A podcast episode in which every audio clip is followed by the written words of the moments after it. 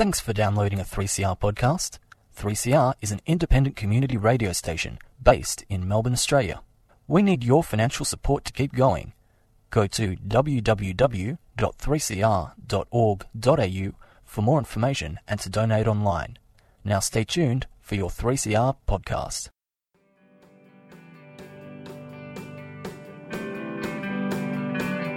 Animales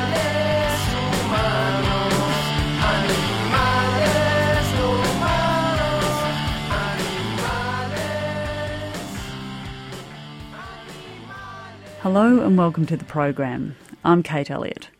Today on Freedom of Species, we will be broadcasting an interview that I conducted earlier in the week with Anita Krajnc. Anita is the founder of Toronto Pig Save, a grassroots based animal rights and vegan activist group in Canada. The group began by committing to holding a minimum of three peaceful vigils per week, bearing witness to pigs in transport trucks on their way to the local slaughterhouse. From these humble beginnings, Toronto Pig Save has inspired animal save groups all around the world.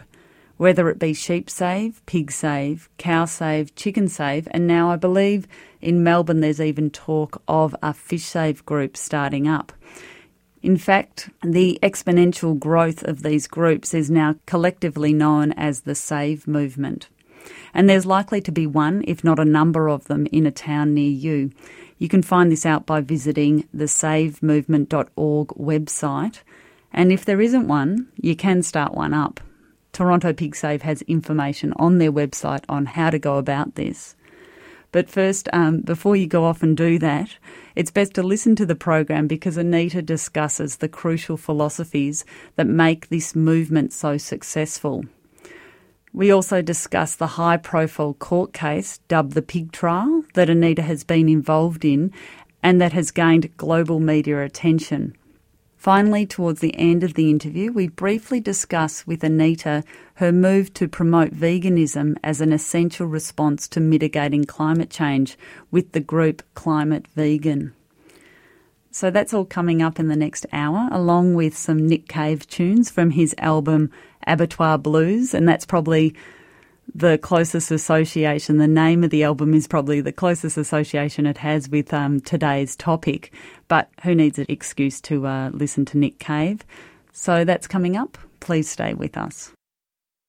3CR Community Radio is dedicated to exploring the issues that affect our future. Because I think it is something we just need to be talking about. 855 AM. Tune in and listen up.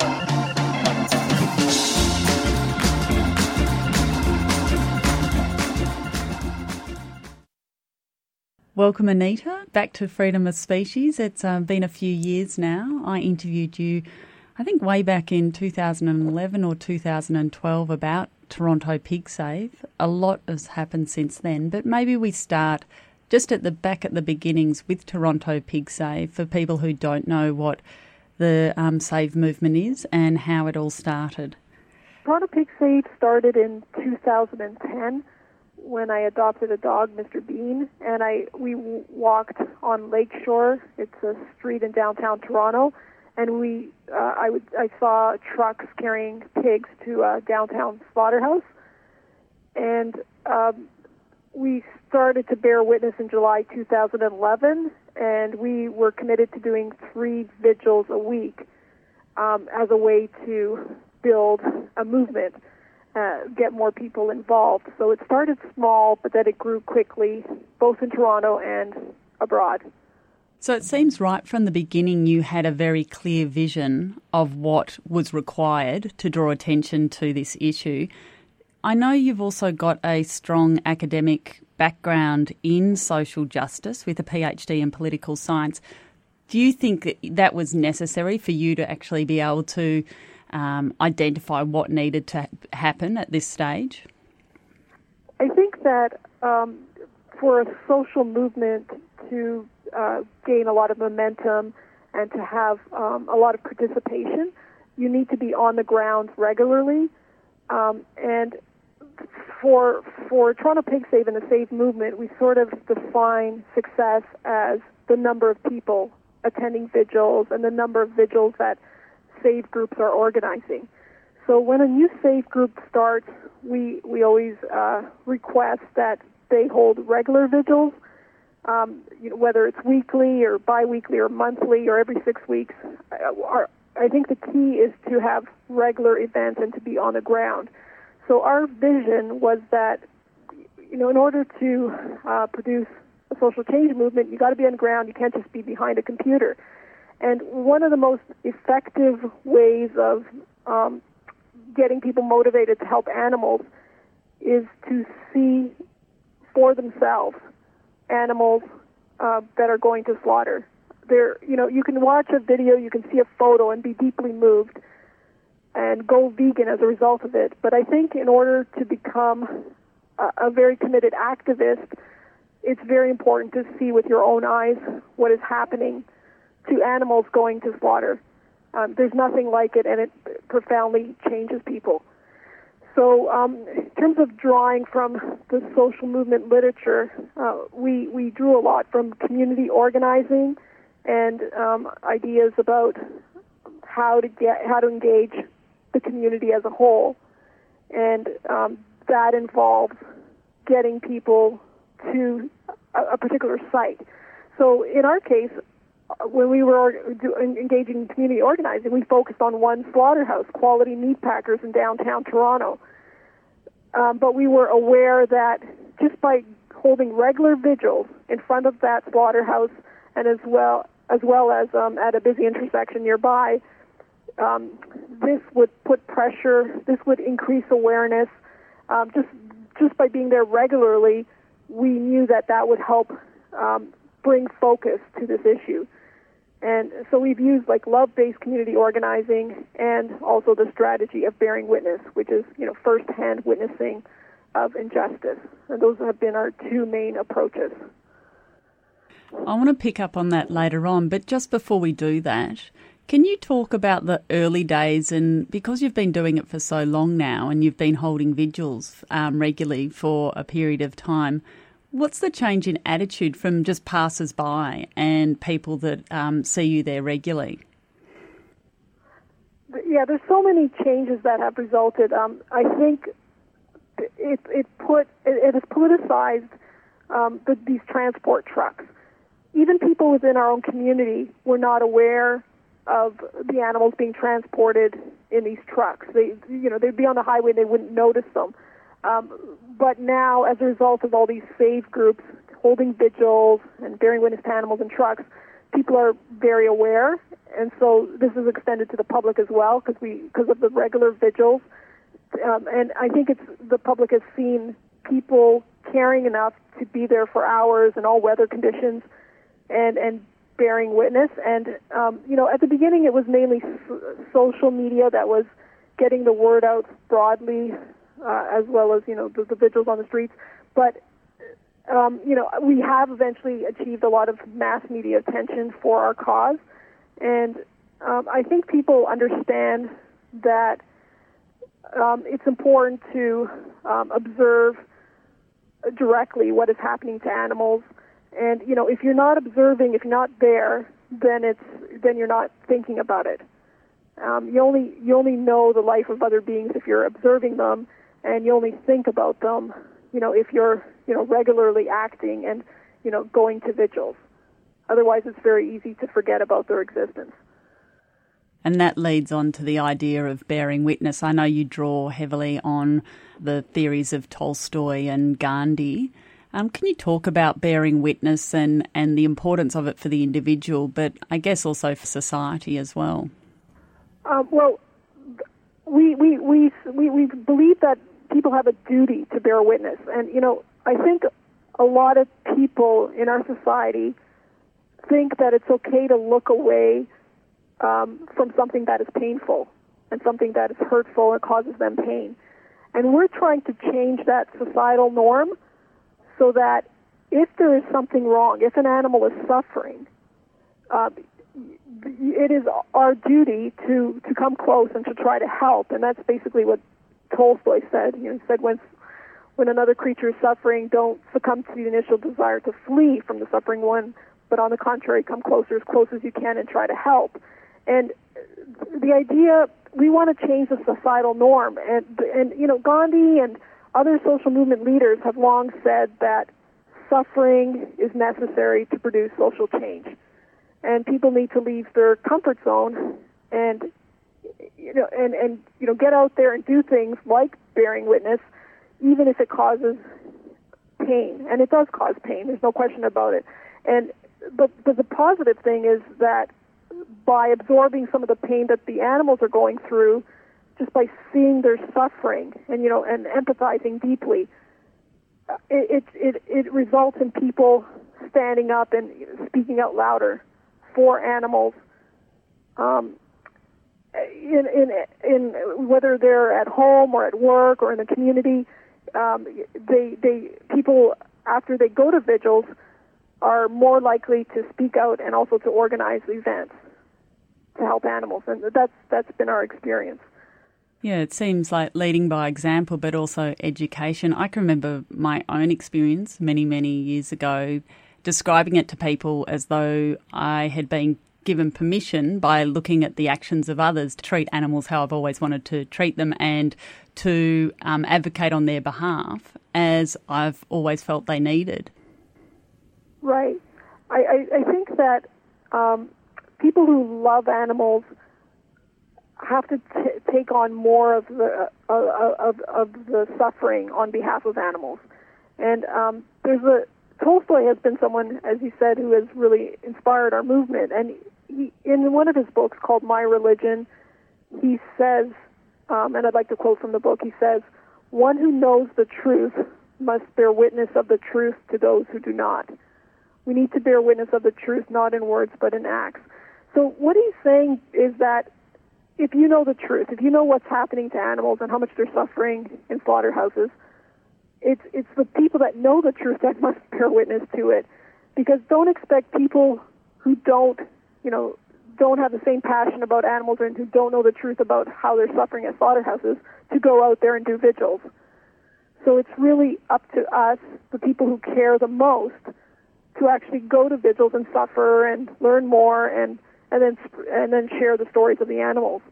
And I think um, in terms of strategy, that you know when we're bearing witness, you know, our most of the people who join us initially are people who are very passionate about animals, and then but we use a community organizing approach to then extend it to others. Just by people coming to the vigils, we, we, we then ask them to bring their family members, to bring their friends, and and that's how our vigils have grown. But the, the reality is, the people that first go to the vigils are people who love animals a lot and want to dedicate you know more time and are aware of their suffering and are aware of what ha- what's happening in slaughterhouses. But when they when you do vigils, you learn even more about how much they suffer, and as a result, you suffer more. But it's part of the process of social change.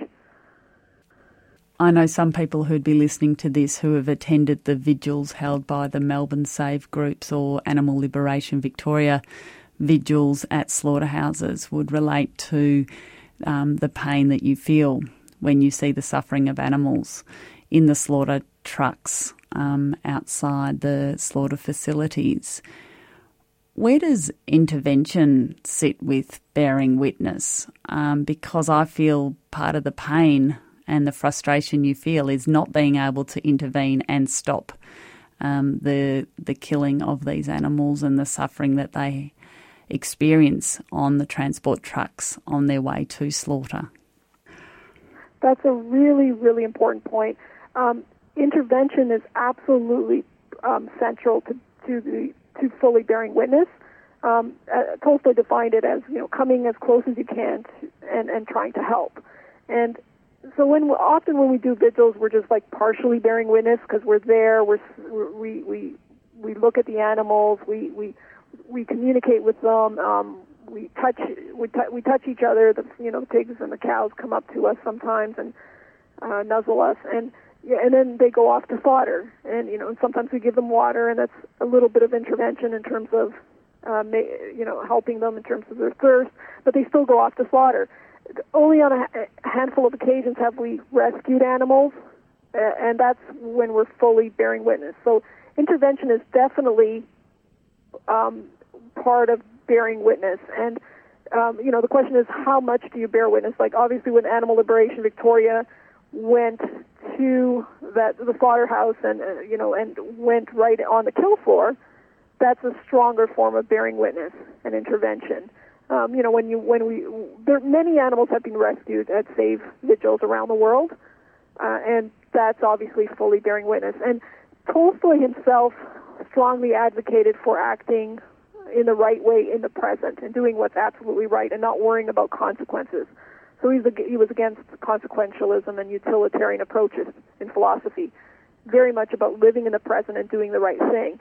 And we all know when we're at a vigil that the right thing for the animal before us is to rescue him or her, and um, so that's fully bearing witness. And that's why some of the vigils are so painful and frustrating and horrific, you know, because we, we, we're just partially bearing witness and we see these incredible animals and we know how unjust it is for them to be suffering so and then going and then for them to be sent to the slaughterhouse and prodded, you know, towards the kill floor and and, and have their throats slit.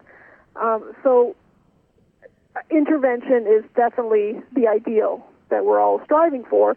And the way to get there from our perspective is to build a mass based um, grassroots movement uh, where more and more people bear witness, and eventually we'll have a critical mass and you know change the laws and make it illegal to to execute and to torture and confine animals, just as it is illegal to summarily execute human beings. I think when people hear intervention, they immediately think um, aggression and uh, that it's violent. But I think from my experience of being at vigils with Animal Liberation Victoria, they name it was what it is. So they stand there with um, signs saying stop violence and they like stop signs. So it's very visual, but it's always a peaceful uh, vigil, peaceful demonstration. I think that's also um, an approach that you take with your love based activism. Can you talk about that and the strengths of that type of approach? Yes, uh, it's very much informed again by Tolstoy's ideas. He he said um, you you you can only fight violence and evil with with love. I mean, the world needs more love, and um, you're not you can never fight violence with violence because that only leads to more violence. Um, and um, basically, love is a key aspect of his entire approach. Um, the idea of love thy neighbor um, is sort of a starting point. and from there, other things flow, like the golden rule: to treat others as you'd like to be treated. You know, as as animal lover, lovers, we we should be willing to sacrifice, um, you know, our own interests and and and to suffer on the behalf of other animals. And um, so, love it plays a central role, and we're also very much influenced by Gandhi's love-based community organizing. Uh, which again, you know, which is a nonviolent approach, and um, it's one where uh, everyone can participate. So when we hold all-day vigils or regular vigils, we have grandmothers, we have mothers with children. Um, it's a very inclusive approach. It's it's a very attractive and appealing approach, and basically we're trying to build the kind of world we want to live in. And um, so I, I, I think that uh, you know it's very clear when when when when Animal Liberation Victoria or Melbourne Pig Save hold a vigil and there's a you know a, a huge uh, police presence. Uh, it, the police presence is there because of the incredible impact that the vigils are having, and so you see you know an attempt at state repression. And and in my case, where I was charged for giving water to thirsty pigs, that again was an example of the state trying to, you know, suppress a, a burgeoning movement, and it backfired. And so I think you know, at the strong, I think nonviolence is what makes our movement really, really strong, and it's very difficult for the state to suppress us because it's the strongest stance one can take. Like it's the just approach, and it's a, it's it's um, it's a process that's very inclusive and inviting to, to, to others.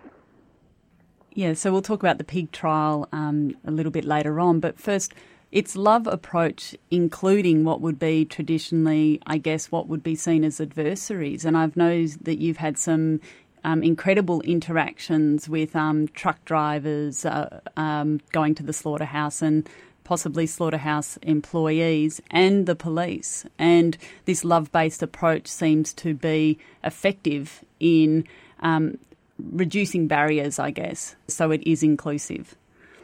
Yes, I think it's really interesting how when you use a love based approach, um, you can break down all sorts of divisions. And, and it, you know, when you use a love based approach, it's not about us and them, it's about all of us, like sharing this planet and trying to create a better and kinder world. And we've had incredible breakthroughs, and sometimes it takes years, sometimes it's immediate um, in terms of uh, being able to achieve the objectives we want to. So you, at Vigils, we want to bear witness to the animals. And for Toronto Pig Save, it took a few years before um, we it even occurred to us to stop the trucks in order to bear witness. Initially, we didn't have to because there was a traffic island called, which we dubbed Pig Island, downtown Toronto, where the trucks would stop at a long set of lights. But then the the slaughterhouse went bankrupt, and so we had to go to Vigils in Burlington. Uh, it's about 40 minutes outside of Toronto, and there the traffic there was a traffic line. There is a traffic island, but the trucks stop for a very short period of time, and so ideally we to bear witness you need to stop the trucks, and it took us a year or two to figure that out and to do it successfully. And the police actually cooperate with us uh, at all day vigils and at stop trucks for two or three sets of lights. Um, a lot of the truck drivers are cooperative, some of them aren't. Um, at the cow slaughterhouse in Toronto, it was really frustrating for years. The truck drivers would just run into us, literally. Um, and now they stop at both of the slaughterhouses. It was just a remarkable transformation. It took a while to happen. In um, England, uh, a number of save groups formed within the last year, and some some of the new save groups were able to achieve an agreement with the slaughterhouses to stop the trucks for people to bear witness at their very first vigil. So um, the organizers would send a letter to the slaughterhouse introducing themselves, saying, you know, just honestly telling them what their objectives were and that they wanted to safely bear witness. And they contacted the police, and it's you know initially the response was, "Oh, you can't do that," but the correspondence continued, and in some cases they had an agreement at the first vigil. Um, there's one slaughterhouse named Tulip. It's owned by uh, a company in Copenhagen, Denmark, and it has a number of slaughterhouses in England. And they had agreements with Manchester Pig Save, Spalding Pig Save, and um, Bristol Animal Save to stop the trucks. Uh, but recently, um, the, the, Copenhagen, the Copenhagen headquarters said to the slaughterhouses that they could no longer uh, adhere to those agreements. And the reason being that they were so impactful. Like, you know, having vigils where people could safely bear witness brought out a lot of people, and um, the social media was just incredible. And so that's something that those groups are dealing with now. But it, it just shows you that what is possible, what might have seemed inconceivable when we first started, you know, Toronto Pig Save, um, now is uh, something that's quite common. And sometimes it takes a while, or sometimes it may might be immediate in terms of um, having an agreement with the slaughterhouse to uh, stop the trucks. Um, at our chicken slaughterhouse here called uh, Maple Leaf Poultry in Toronto. Um, the plant manager uh, has arranged an agreement for two years already where every truck stops for five minutes so we can safely bear witness every week. So a lot is possible. In terms of workers, um, we're working with Nadia Schilling uh, from Australia's, um, living in Australia, but she works for In Defense of Animals on a slaughterhouse worker helpline. So we put posters up around the slaughterhouses in Toronto and Burlington and uh, other locations around here and uh, offer help to slaughterhouse workers, such as uh, um, referrals for you know writing CVs or um, help with drug drug abuse and alcoholism, or even reporting animal abuse that they might see at at their site. So yeah, so I think it's a natural evolution of our approach, which has always been um, a recognition of worker rights and trying to help workers to get out of a violent industry where you know their work is dangerous and meaningless to to getting jobs that are actually help, helping society and also lead to meaning in their own lives.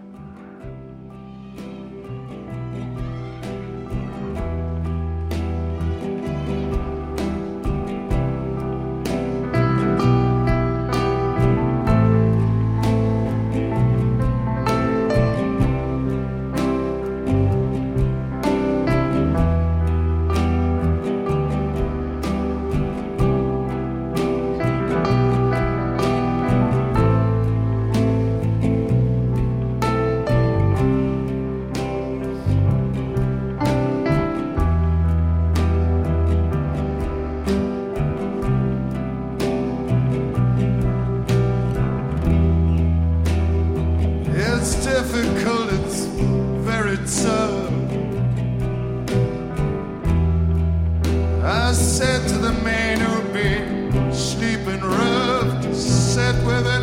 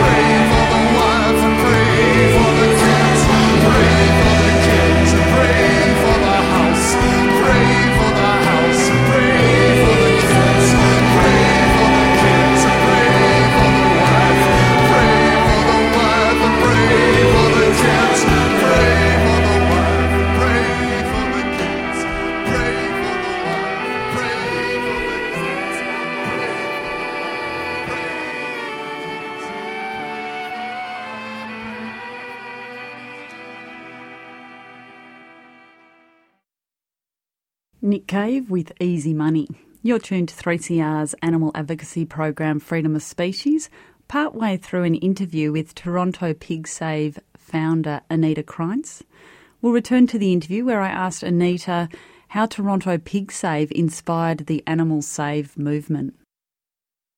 So Toronto Pig Save started in uh, December 2010, and then we started holding regular vigils in July 2011, so three vigils a week.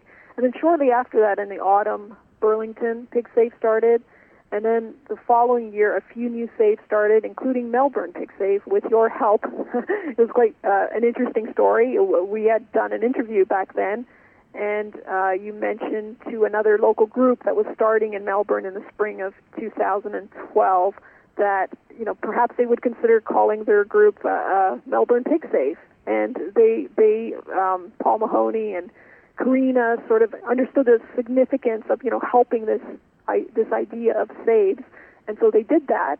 And uh, you know they started with rallies, but now they're doing vigils as well. So then, um, so then, anyways, in year two, a number of new groups formed.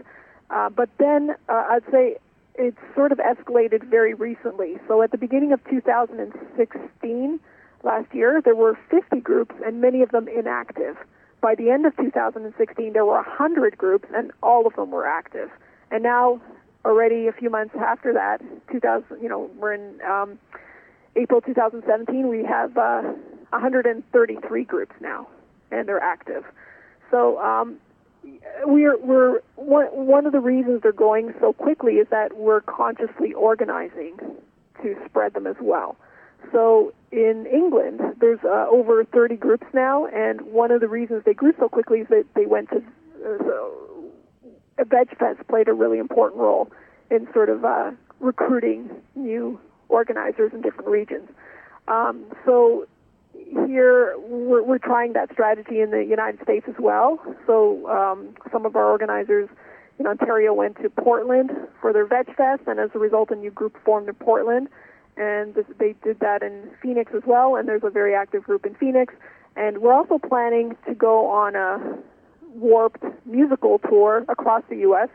It's uh, sort of an alternative sort of punk scene, um, and there's the the festival involves 40 cities. So you know, we're our, our team of organizers are going to go to about 20 of them and do vigils while they're uh, tabling at these uh, veg fests. Uh, sorry, at this musical festival. So um, yeah, things. Our hope is to, by the end of the year, to have hundreds of groups, and uh, you know, within five years, to have thousands of groups. Um, and also, we're, we're we're trying to spread the movement in regions that we haven't been before. So, in particular, Asia and South America. So, a few weeks ago, there's a new group called Hong Kong Pig Save formed, and they're very active. This was started by young artist uh, Samantha Fung, and they do regular vigils in front of a pig slaughterhouse, and at their first vigil, they already gave water to thirsty pigs. And it's quite remarkable, like the animals look so similar, and the slaughterhouses look similar around the world. Um, in South America, there's four new groups within the last few weeks. Um, one in Lima, Peru, Bogota, Colombia, Sao Paulo, Brazil, and a new one in um, in Chile. And also in Europe, it's spreading to new locations. Um, just recently, last few months, there's a, two very active groups in Sweden, one in Switzerland, and um, one in the Netherlands. Um, and so there are no groups currently in Germany or France or you know a number of states in uh, South America and or a, you know very little in Asia. So we're consciously sort of devising plans on how to spread the movement there. So the Save movement has grown remarkably in the last seven years. That's really an explosion. Do you have a theory of why it has captured people's imagination and that it has been adopted so readily? I think the idea of bearing witness to animals going to slaughter is something everyone can understand and it's something everyone can do. And it's very easy to start a new save group. Um, there are slaughterhouses, most likely, in your community or near where you live. And there's an opportunity to see animals face to face when they're in transport.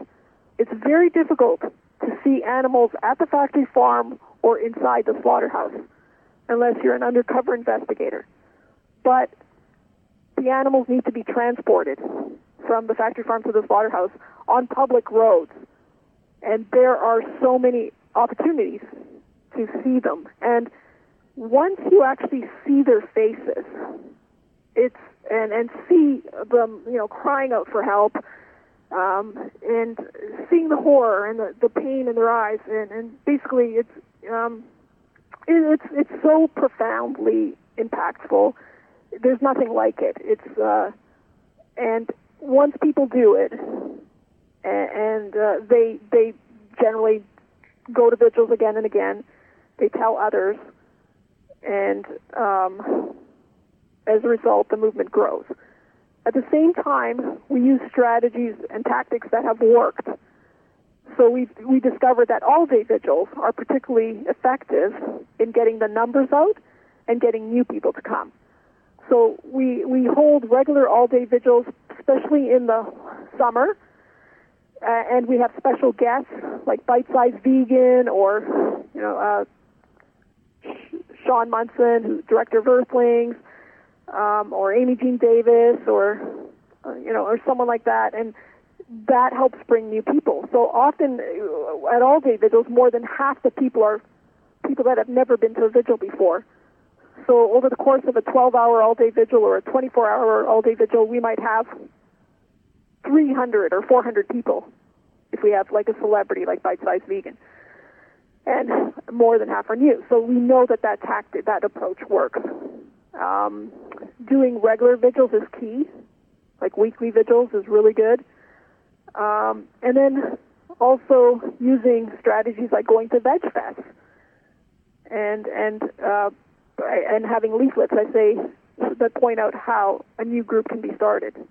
We've also consciously recruited in some cases, like if there's an Instagram uh, account that's really active and amazing, we we've approached the person and said, "Can you start a save group?" And in that that's how we approached Mary, who is uh, runs Jane Doe uh, on Instagram, and she started the first Irish Irish uh, pig save.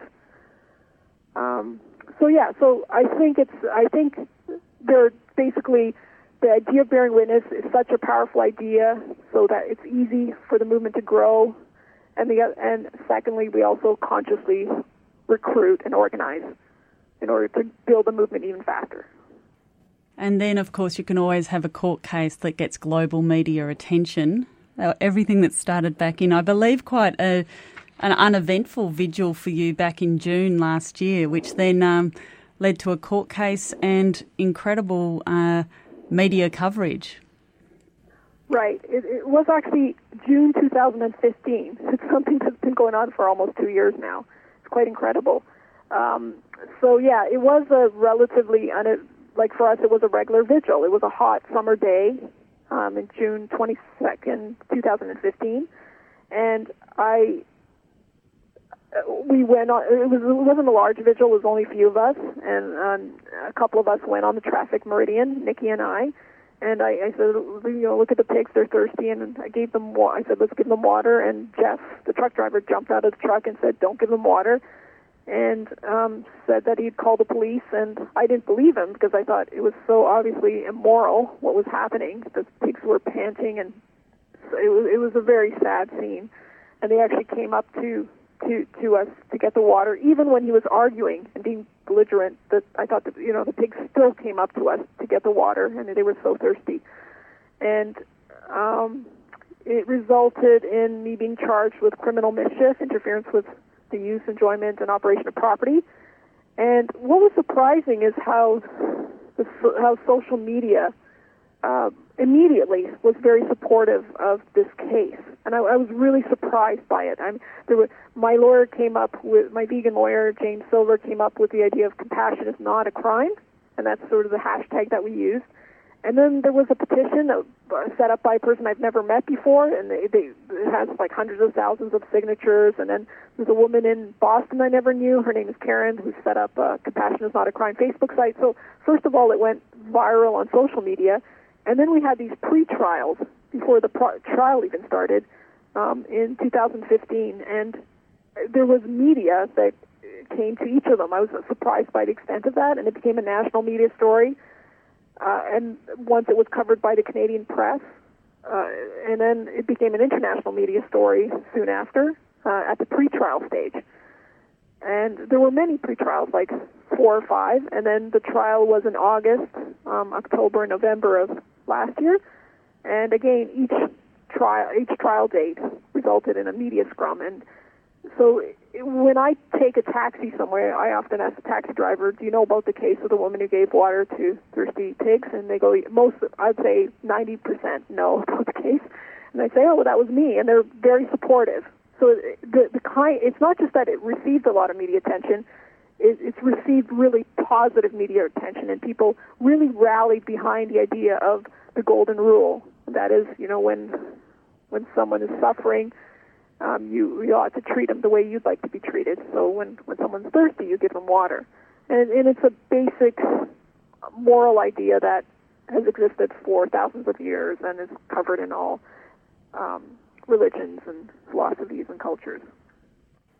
And I believe that's the approach that your lawyers took rather than an, a welfare based uh, defence. It was more about the rights of the animals. I was really impressed by my two vegan lawyers, James Silver and Gary Grill. Um, they could have took what was the most obvious approach, which is to use a welfare risk defense and say, um, you know, and look at the welfare laws and say, you know, how unjust it is that pigs can travel in Canada 36 hours without water food. But I, I said to my lawyers, that's a, you know, fighting it that way is smoke and mirrors because even if they're traveling one hour, if you change the transport laws to one hour, they're still dying of thirst. And, and, and it's not about welfare. That's not why we do vigils. That's not why we bear witness. We do it in order for people to be present and see the incredible injustice of these beings going to slaughter. So right from day one, Toronto Pig Save and the Save movement has said that its aims are to promote veganism and activism.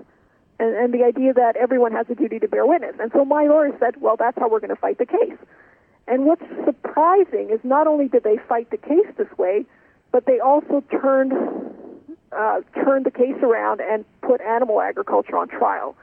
So what they did is they had expert witnesses talk about um, the environmental devastation caused by animal agriculture, and in particular um, how climate change is being um, driven by th- this industry.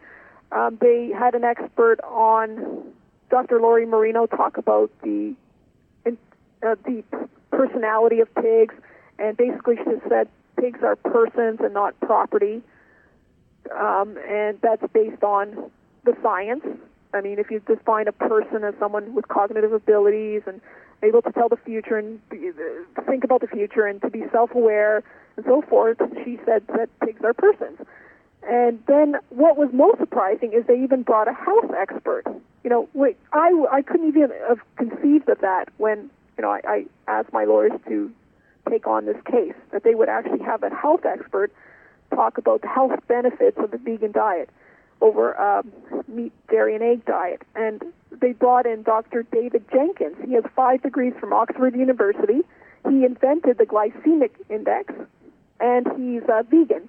And he was so incredibly um, funny and thoughtful and uh, riveting. So when he took the stand, um, he not only talked about the fact that meat, dairy, and eggs cause are major causal factors in cancer and diabetes and heart disease, he actually talked about the mechanisms, the specific science behind how that is the case. And the, the judge was just like, you know, spellbound by him. And, and, uh, and, it was, so we had these incredible expert witnesses, and my lawyers presented a number of ex- exhibits, and all of their evidence was accepted as exhibits by the judge. So even they introduced a virtual reality headset to show what happens to pigs in the slaughterhouse, and we used Animal Equality's iAnimal video, which shows pigs going to slaughter and the heartbreaking scene of pigs watching others going to slaughter and then trying to run away, trying to run back, but being forced to the kill floor and having their throats slit. Um, and so our lawyers also were able to show footage from the pig preserve to show the judge who pigs are. The pig preserve is in Tennessee, and it's about 100 acres with 120 pigs. And it's a preserve, not a sanctuary. So what that means is the pigs roam freely in the forest and feed themselves. They only get fed once a day by Richard Hoyle, who set up this, the preserve. The rest of the time, they're eating um, squash, berries, and um, gra- different grasses, and and they form their own groups, and they're so lovely to look at. They- They've all had a history of uh, abuse. Um, some of them jumped off a tr- slaughterhouse truck, um, and and they're they have these rich personalities. And in the video, it showed how one Rosebud was so sensitive, and like once she had been uh, trying to get more food, and Richard just sort of uh, bumped her on the back with a bucket, and she got so offended she went on uh, ran away, and he had to go over to her and apologize with apples, and um, they all have incredible. Uh, incredible language. They have over 150 different types of vocalizations, and um, they are. It's a matriarchal society, and uh, they they form their own groups of anywhere from two to a dozen, and and they sometimes change the groups that they're in. And so the video went over all this, and it's it's hard not to fall in love with pigs when you see this video. And what was interesting is that this video was shown um, right before we showed a video of an Australian video of um, pigs going to a gas chamber, and um, and it's that video showed how they were brutally prodded, and how some of them tried, some of the pigs tried to resist and uh, tried to jump over the enclosure, and how they were brutally prodded in in their face, and and and how one pig went to another pig for for trying to console the pig and but they both just went into the gas chamber and and people were crying and the, that video was like 10 minutes long and it was accepted as an exhibit. Um and it was incredibly moving. And uh, you know after this trial i'm sure the judge and the packed courtroom learned a lot about who pigs are and how they're treated. And for us this this is what the pig trial uh, was about. It was about trying, you know, trying to explain like why we hold vigils in front of slaughterhouses. You know what what we want the whole world to know, and basically we were able to do that in a courtroom. Um, so you know we showed footage of who pigs are, how they're treated in the slaughterhouse, and also footage of us at vigils bearing witness and helping, trying to help pigs with water and so forth. So, and and on top of that, having experts speak about the environment, about about health, and about pig sentience, and and um, so basically, at this pig trial, we uh, were able to talk about all the all all the things that motivate us as animal rights advocates and um, all the reasons that people should go vegan and become activists. When's the verdict due, Anita? So the verdict um, is going to be uh, issued on May 4th, and um, Judge David Harris said that he needed he wanted to issue a considered verdict and one that would address the issues that were brought forth by the defense uh, in particular. And um, at at the last court appearance on March 9th, he pretty much said that I, I wasn't guilty, in the sense that he raised the issue of, um, you know, if there was uh, the defense, sorry, the, the Crown Attorney had made the point about um, whether it was right or wrong to give water to a thirsty dog if the quote unquote owner said no. And um, the judge said he brought that issue up again, and he said there's absolutely nothing criminal about giving water to a thirsty dog, uh, even if the owner, the so-called owner, do, doesn't want a stranger to give water to the thirsty dog. And he said the only only thing that would be criminal is if there's something in the water, or if it's like poison in the water. But but so he so basically said that we like giving water to thirsty animals is perfectly legal, which which we all know uh, is you know the, the the morally correct answer because that's basically the golden rule. You know, when someone is thirsty, you give them water.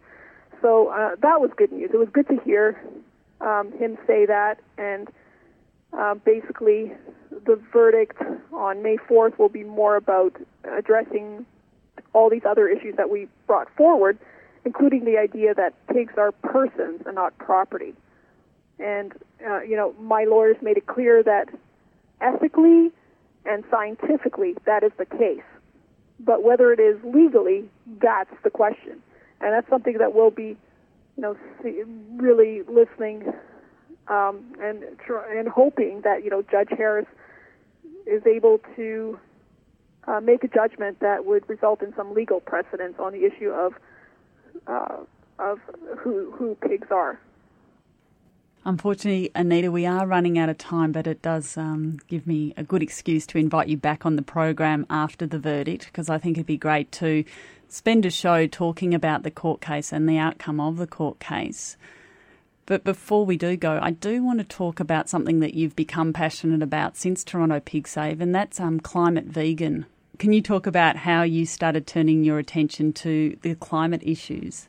One of our inspirations for starting a climate vegan campaign uh, is, is uh, Paul Mahony of uh, Melbourne Pig Save. Uh, I, I, I, at Toronto Pig Save, uh, we, we, we started a climatevegan.org website uh, t- two years ago, uh, and it was a result of realizing that the issue is much worse than we thought, and most people think. And um, it, all of us know that climate change is like this huge issue, and it's it's really threatening the very survival of life on the planet. But people don't have a sense of like how how soon that is, or how you know how important it is to focus on this issue. And and what what became clear is that th- there are so many tipping points that are being you know crossed, and you know whether it's the Antarctic ice or the Arctic ice, um, uh, whether it's uh, extreme weather events, um, you know heat waves. So the issue is a lot worse than most people realize, and so we started a climate vegan campaign. And you know, the good news is that going vegan will is a ma- will result in a major contribution towards addressing this incredible crisis. And if people move towards a plant-based diet, that would free up a lot of land and enable us to reforest the land. And that's the only way we can really address the climate crisis is by creating more climate, creating more sinks to absorb the carbon dioxide in the atmosphere. And the only way we can do that is if people go vegan. And it's clear that it's not going vegan is not enough. That we have to address the fossil fuel issue, and and promote you know alternative energy. But we need to do both those things. We need to move towards a plant-based diet and address fossil fuels. And you know, uh, Paul Mahony is probably one of the world's experts on the issue of climate veganism, and has certainly helped inform our campaign a lot. So we do have an Instagram, we have a Facebook page, and we have a website. And we're beginning to do more direct actions, which is really exciting in Toronto. So we have like banner drops, and uh, we have a huge banner. I think it's 50 feet long, which says climate vegan, which we bring to our vigils at slaughterhouses as well. So we're beginning to do more direct actions around climate vegan, and you'll see more of it. And if people do want to know more in depth information about uh, livestock agriculture and its impact on climate change, um, Kate Gracie from Freedom of Species has interviewed Paul Mahony many times on this issue, so you can just go to the Freedom of Species website and listen to those podcasts. I'm afraid we're out of time for now, Anita, but thank you so much for joining us on Freedom of Species and all the work you do. And hopefully, we can catch up in, um, say, mid May after your verdict of the, the pig trial. Thank you so much, and thank you for helping us uh, get um, spread the save movement right from the start. So you played an, you know important role at, at, uh, years ago, and uh, appreciate being on your show again. You've been listening to an interview with Anita Krajnc from Toronto Pig Save. If it's piqued your interest, there's a lot of resources on the internet. A good place to start is at the Toronto Pig Save website that includes a guide on how to start your own save group. Freedom of Species also has relevant podcasts on our own website, including Kate Gracie's interviews uh, with the founders of Melbourne Chicken Save Melbourne Cow Save, Melbourne Pig Save, and the newest edition, Melbourne Sheep Save. As mentioned in the interview, Kate Gracie has also interviewed Paul Mahony a number of times about the impact of livestock agriculture on climate change. Paul Mahony also has his own blog, Terrastendo, Terra meaning earth and Ostendo meaning reveal and to clarify. And that's exactly what he does, and he does it extremely well. In particular, he does some important work revealing the links between the livestock agriculture industry and environmental groups. The web address is terrastendo.net. We'll have all these links on our podcast page for the show on the Freedom of Species website. And remember, you can subscribe via iTunes and listen live via the 3CR website. All our podcasts are archived on the Freedom of Species website. So thanks for tuning in. Thanks to Anita, and we'll be catching up with her, the powerhouse of activism that she is, uh, next month. I'll leave you with another tune from Nick Cave, Abattoir Blues, and we'll see you back here again next week.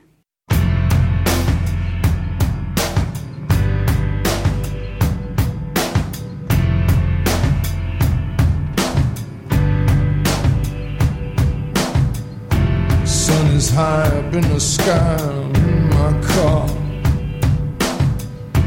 drifting down into the abattoir. You see what I see, dear? The air grows heavy. Listen to your breath, entwined together in this culture of death. Do you see what I see, dear?